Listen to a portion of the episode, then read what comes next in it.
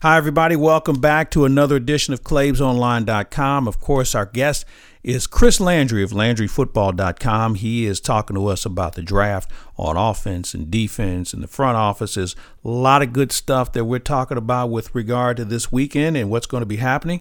So, before we go any further, we want to make sure you're paying attention to who brought this to us. And, of course, it's our good friends from Ameren, Illinois.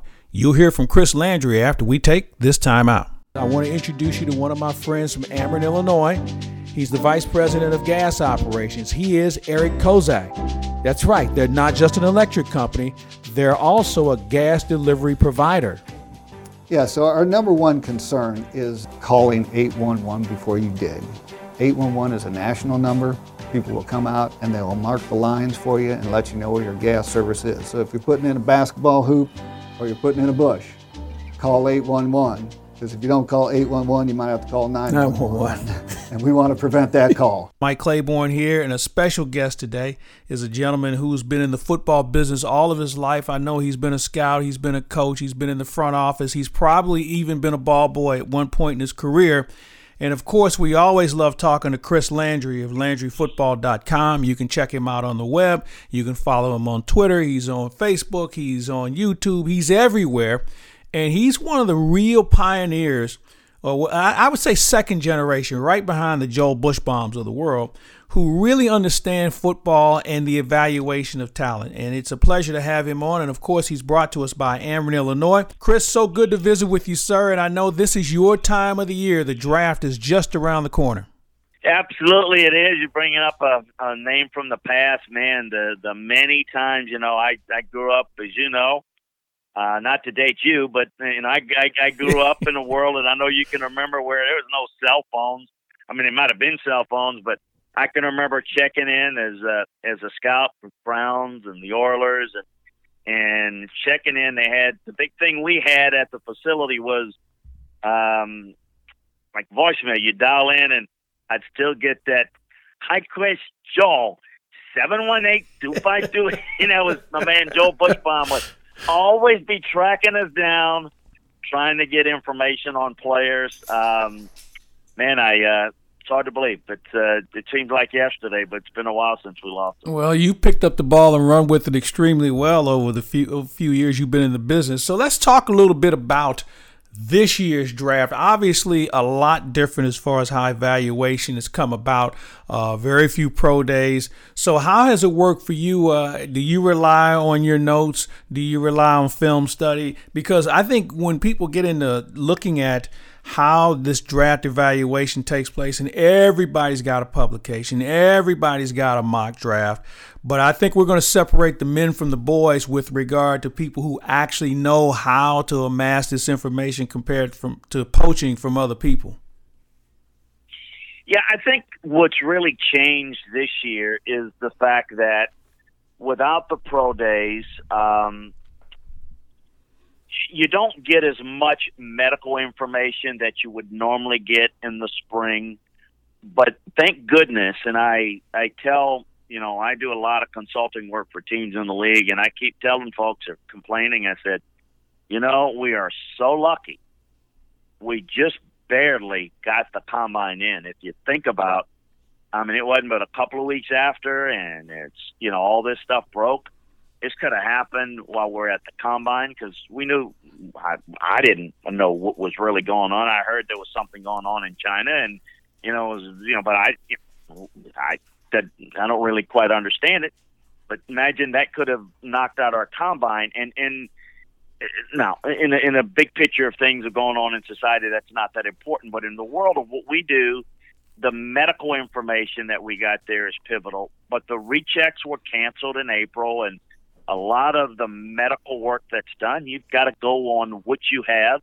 In terms of the evaluation, look, I mean, use your instincts. It's how you evaluate guys in the in the fall that matters. Now, the one thing that I think that the spring allows for is for coaches to get together and meet with these players on pro days or bring them to their facility, take them out to dinner, get to know them not by 15, 20 minutes at the combine, but for several hours, get on a board with them. Get to, you know, little things you do like, uh, You spend a couple hours with them, teach them a few things in the morning. You go have lunch. You come back in the afternoon, throw them the pen and on the board. It's all right.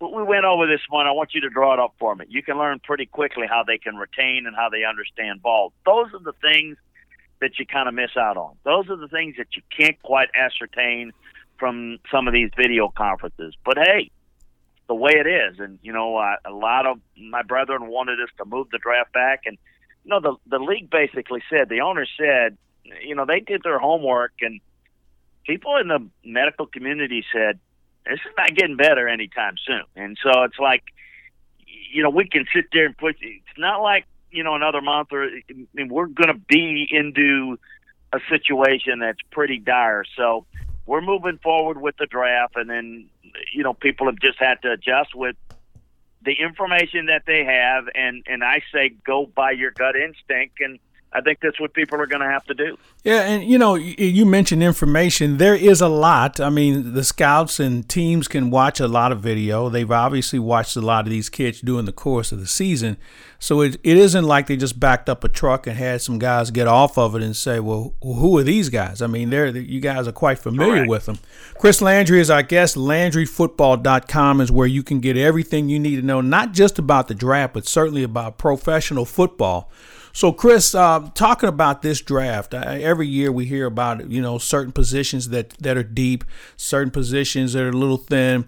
Uh, in your opinion, uh, what side of the ball is the deepest with respect to players? And it sounds to me that speed is really prevalent in this particular draft, not just from the receivers, but you had some offensive linemen that dropped some pretty good 40 times at the combine as well. So, what side of the ball do you find to be the deepest?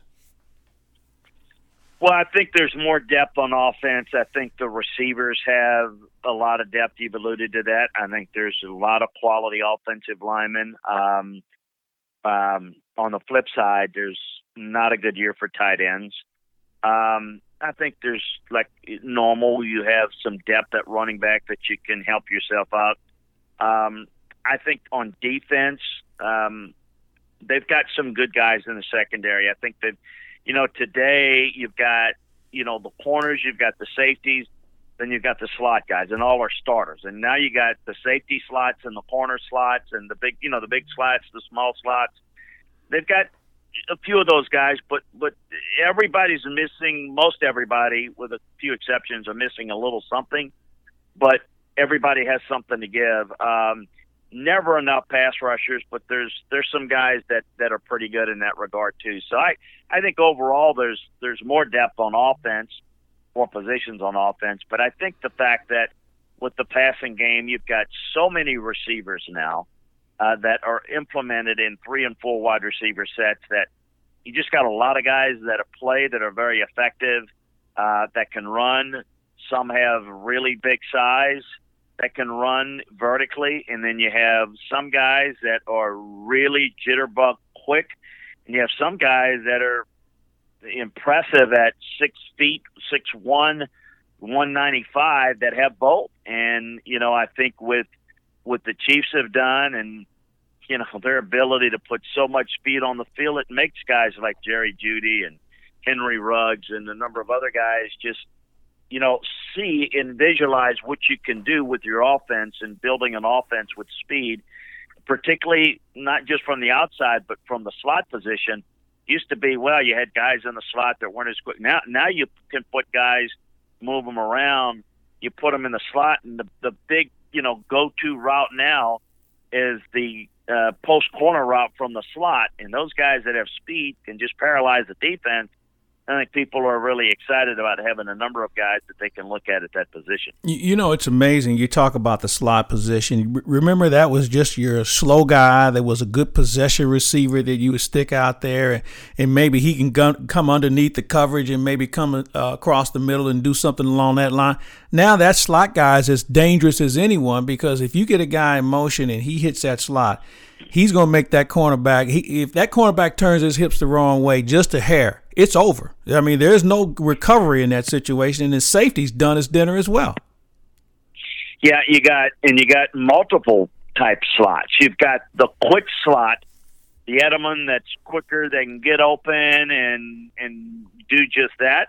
Then you have the big slots that are mismatches, and then you have what we call the detached Ys, the Travis Kelce Kelce type guys. That all right, well, we're going to, or with Gronk when he was there, we're going to take the tight end and match him up and and let him run and try to cover this guy because now it's not a speed issue, it's a size issue. So it's kind of like building your your receiving core like building a basketball team. If You have your little wing guy, you got to have your maybe a little point guard type quick guy. You're going to have your post up guy, um, guy that can be a threat down, you know, in the red zone like a post up guy. I mean, it's a lot of different ways that you can do it. So I always say when on our draft board on LandryFootball.com, we don't call them wide receivers; they're receivers.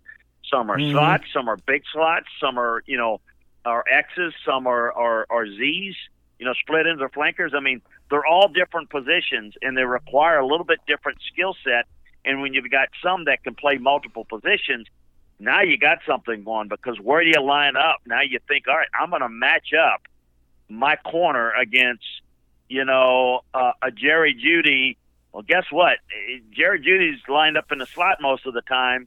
You better be able to handle those two way goals and not just be a speed guy because he's going to exploit your quickness or if you're just a quick guy that you don't have speed, I mean, you you you've got to be have multiple guys now on offense, but multiple guys on defense to be able to match up. So if you got a big slot, you better have somebody that's a safety linebacker type guy that can cover a big tight end that can move.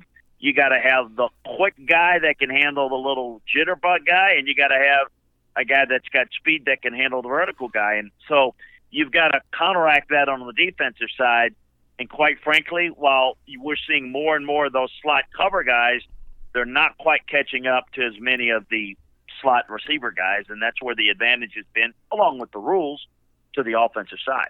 Well, and I want to go one step further because as we love the exotic position of quarterback and certainly receiver, uh, if you don't have some linemen that can give your quarterback some time to get it off, uh, then we're, we're just kind of wasting our time here. So I, am seeing a lot of teams now starting to look a little earlier to make an investment in offensive linemen. Give me an idea, and you touched on it earlier. There's some pretty good ones out there. So let's start off with the young man who just blew all the records apart at the combine, the big tackle, well over 350 pounds, dropped a, a, a low 40 time compared for other offensive linemen. Give me an idea of what he's about, but also give me an idea of how many of these guys are complete offensive linemen where we know pass protection is important these days. But if you can find a guy like an Orlando Pace or Jonathan Ogden who could just bury a guy on the run, you really got something special. So, how many of those players do we have out there? Well, I think you got four that are really good, um, that are I'm very, very comfortable with, with taking very high.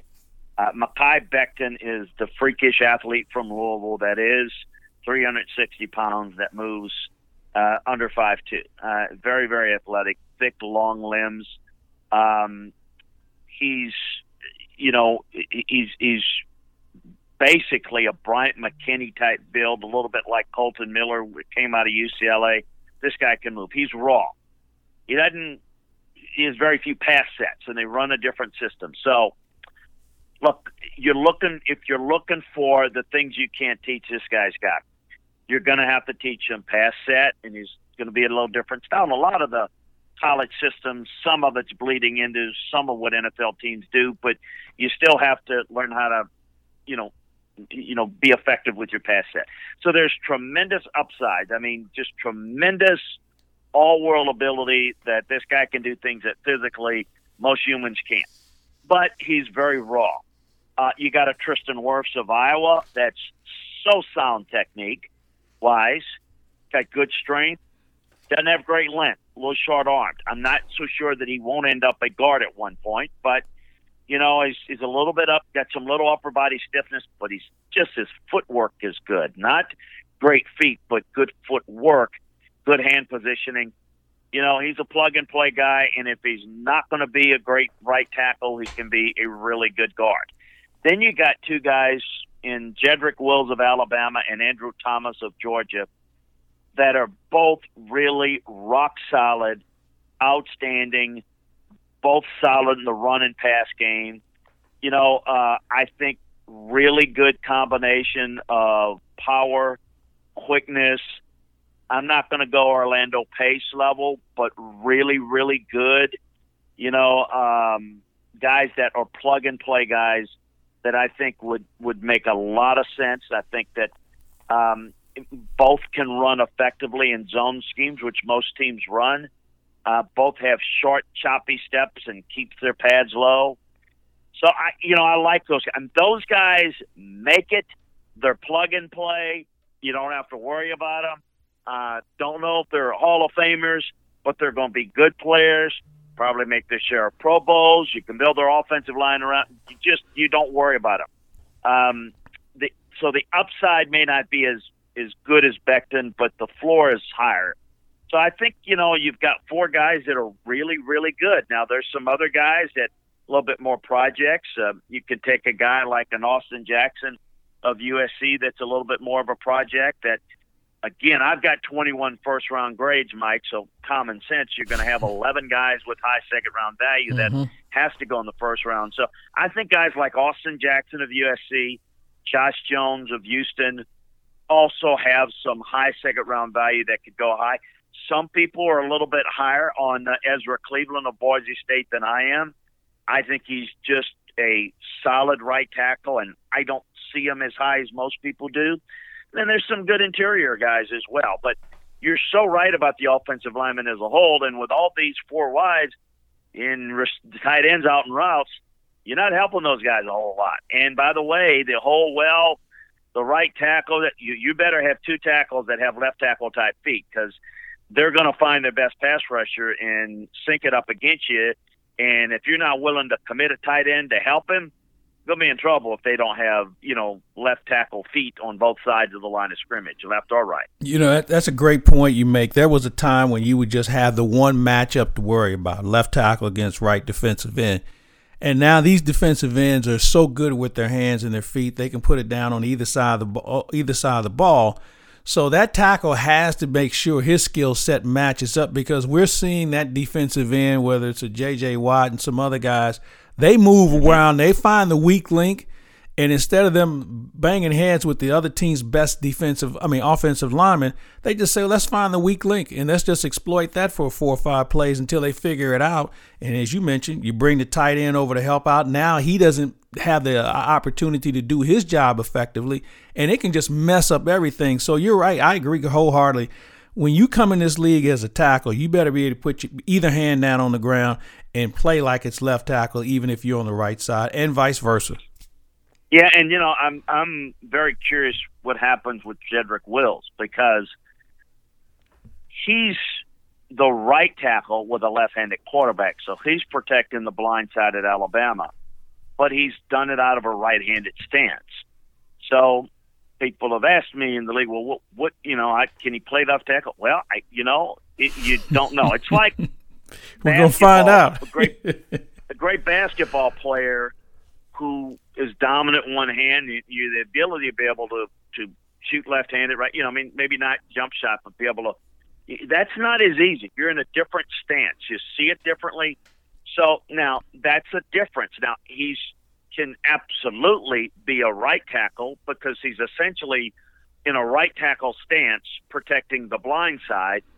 So that's great. But I think he, in other words, he has the ability to play left tackle athletically without the help of a tight end. Most people put their tight end on the right side, but you know he's may not be as comfortable in a left-handed stance. So, you know, those are some interesting things that uh, are going to be discerned. Now, you know, Andrew Thomas of Georgia, the opposite. He, I think, can play left tackle, but he's also been a right tackle, but for a right-handed quarterback. So some interesting things that you know you've got to discern there uh, when you take these guys. But I think these guys are going to go, you know, pretty high, certainly in the top fifteen. That's Chris Landry. Stick around. We've got more coming your way on ClaibsOnline.com, brought to you by Ameren, Illinois.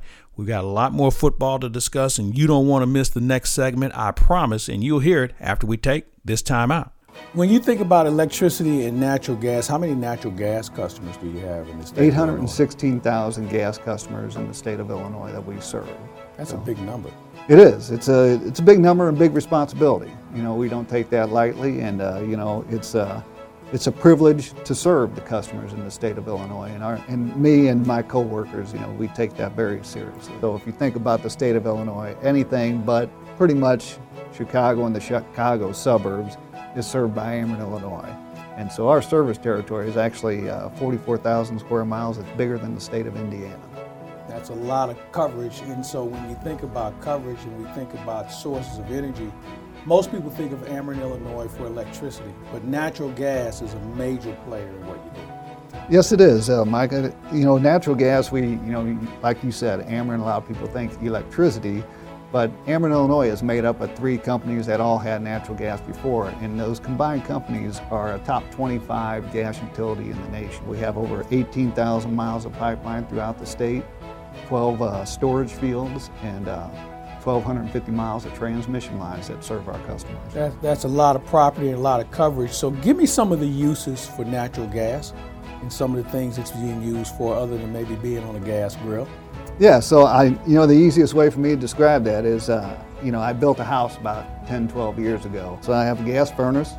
I have a, that heats my home, obviously. I have a gas water heater. I have a natural gas dryer. I have a gas stove for cooking my food and oven.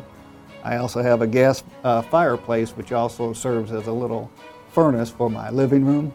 And I have a gas grill, as you mentioned, for cooking my food. So I got six appliances in my house that run on natural gas. So you're covered with gas, or in this case, cooking with gas. Yeah, I'm cooking with, with gas, gas, right.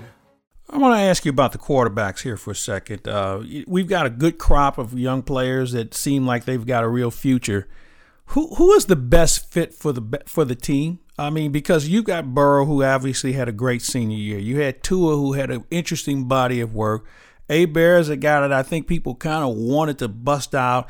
And then you've had some other guys come along and, and start to make a name for themselves for one reason or another. But who do you think has the best fit for a team? Because I, I don't know if every team would think a certain guy is going to be their guy compared to whether they have a running game and receivers and obviously an offensive line. But is there a guy that just would fit in just about any situation? Yeah, I think you know, as you know, quarterback's the most important position, but it's the most dependent. You've got to have personnel around it. You know, you, you just mentioned protection and weapons. For me, the answer would be Burrow. I think Burrow has, you know, really good physical skills, size, but he's got tremendous intangibles. Grew up around the game uh, really bright, intuitive. There's no doubt, ton of weapons at LSU. Um, you know, certainly Joe Brady coming over from the Saints and and kind of opening up that offense allowed him to do that. But a lot of it was Joe Burrow and in the the work that he put in. Joe Burrow had one class this past year as a graduate, so he had a correspondence class, and he spent all of his time, just like the coaches, preparing that's that's why there was such success because he was like a coach on the field. Um, now, other you know, I've seen other quarterbacks that maybe have had like one or two classes, but you know, they're out chasing girls and doing other stuff, and you know, like college kids, I get it. This kid just eats, sleeps, and drinks football. So I, I really like him. I think he's the total package. Yeah, he's only done it for one year because the year before at LSU wasn't as good, but and then and he's not going to have as look, he's not going to have the, the same type of production at, at, at with the Bengals as he did in college. It's really not even possible, quite frankly. But I think you know he's somebody they can build around. I like Tua a lot. I think Tua has got in, intuitive skills. I think he's incredibly accurate, and I have no problems with him leading my team. I think he'd be great. Um, and I wouldn't hesitate to take him at all. I, I am a little bit, I'm going to be honest, a little bit concerned about his frame in that, you know, can he stand up to a lot of contact? I'm less concerned about it in today's game because you can't hit the quarterback today than I would have been, say, years ago. I think this guy has a chance to be really outstanding. I've no, I have no concerns about him. So I, I, I'd certainly build my team around either one of those two. Now, Justin Herbert is – a physically gifted guy, very, very smart. You know, is not as um, you know, I don't know that he's the alpha dog leader that a Tua or, or certainly a Burrow is. He's a guy that's a little bit more laid back. Um, very, very, I mean, he's a like a four-two student. I mean, you know, one of those that not only makes all A's, but in the advanced classes he makes A's. He's just very bright. He has a nice understanding of football. I think he likes football. I don't think he lives football like Joe Burrow. So I think Herbert has more upside than either of the two, but I would put my, you know, I, I, I would bank on those guys having a little bit more intangibles than Herbert. Um, so that's kind of how I see them, and I think they'll all go pretty high. And then I think there's obviously in Jordan Love at Utah State, a guy that has a lot of ability, a lot of potential. He's undergone some coaching changes at Utah State. Um, I spent a lot of time not only you know with with his guys there, but also with Matt Wells at Texas Tech.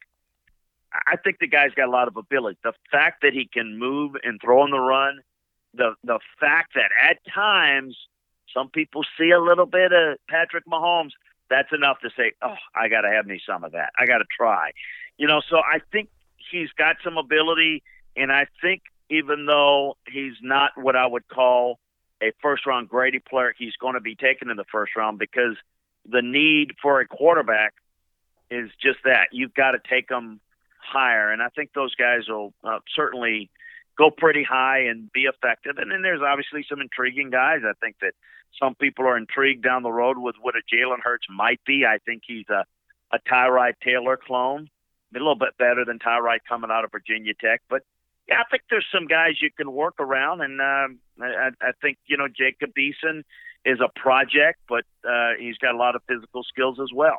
You know, I, am intrigued with Jalen Hurts. Uh, I'm intrigued with his leadership skills, his, his physical yep. skill set. He, he eats, drinks, and, and sleeps football as well. And, and, I think he's the perfect guy for the right system uh, that you can plug in because he's going to make the defense work. And I think he's a guy that adapts well with systems. And I'm, I'm anxious to watch him. Now, having said that, go back to Tua for a minute. How, how much interest, how much stock do you put into the Wonderlic test, the aptitude test? Uh, because I know he didn't score well, and I know there's always that, that list that comes out and they show who did well and who didn't. But how much stock do you put in it at this point as far as a young man being able to develop?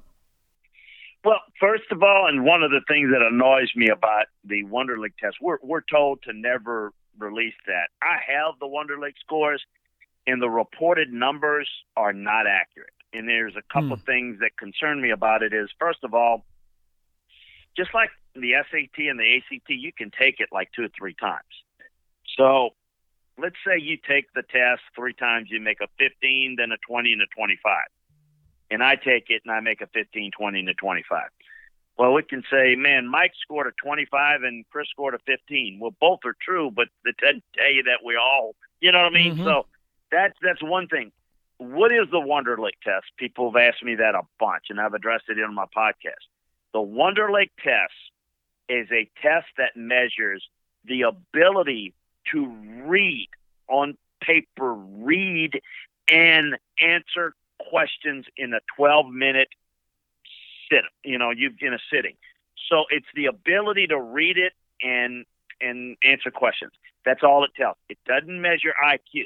What it does, it helps to ascertain whether somebody's strong at reading something that you give them and then answering it. So people may say things like, "Well, who cares about if two trains leave at noon?" And you know, it's about reading comprehension. Okay, we that's not the be all to end all. It, it's it is about how you know football, but it's how you learn too. Because it's not about whether we will take a guy or won't take a guy. But if a guy has a low score and he's a quarterback, that just means that okay, he's. I've given the test. I've given the test years and years as a scout.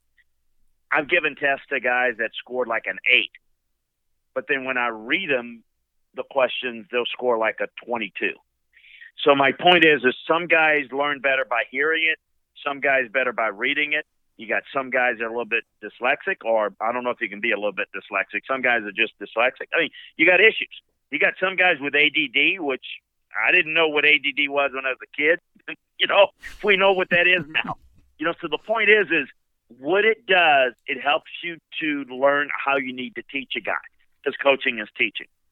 Chris So uh, it concerns me at certain positions when the score is low, but you got to do more work. Okay, can the guy learn? Because some guys, they're slow learners, and you know they're going to be high rep guys, which means you know that's tough with limited OTAs. You know, you, you know, you're sending them home with a well. T- today it's an iPad, and they're having to read it, and you're coming back and you're teaching it. Well, I mean, you know, if you if you're teaching a class in school and you're giving a kid that's not reading comprehension not real good, and he's coming back over the summer, all of a sudden he's lost. And you know, well, this is what teaching and coaching is. So we do this test to be able to ascertain how a guy learns and all those things. But we do other psychological tests and mental tests, and we do what I call football tests. I'm not concerned about Tua's ability to learn. Let, let me just say that. That's Chris Landry. We thank you for listening. Don't forget, stick around. Tomorrow we will have more of Chris Landry from LandryFootball.com. We'll talk a little bit about the defense. We'll talk a little bit about the front offices, and certainly we'll talk about some of the key players that you're going to want to pay attention to when the draft rolls around. That comes your way tomorrow. We'll look forward to talking to you then on ClaibsOnline.com.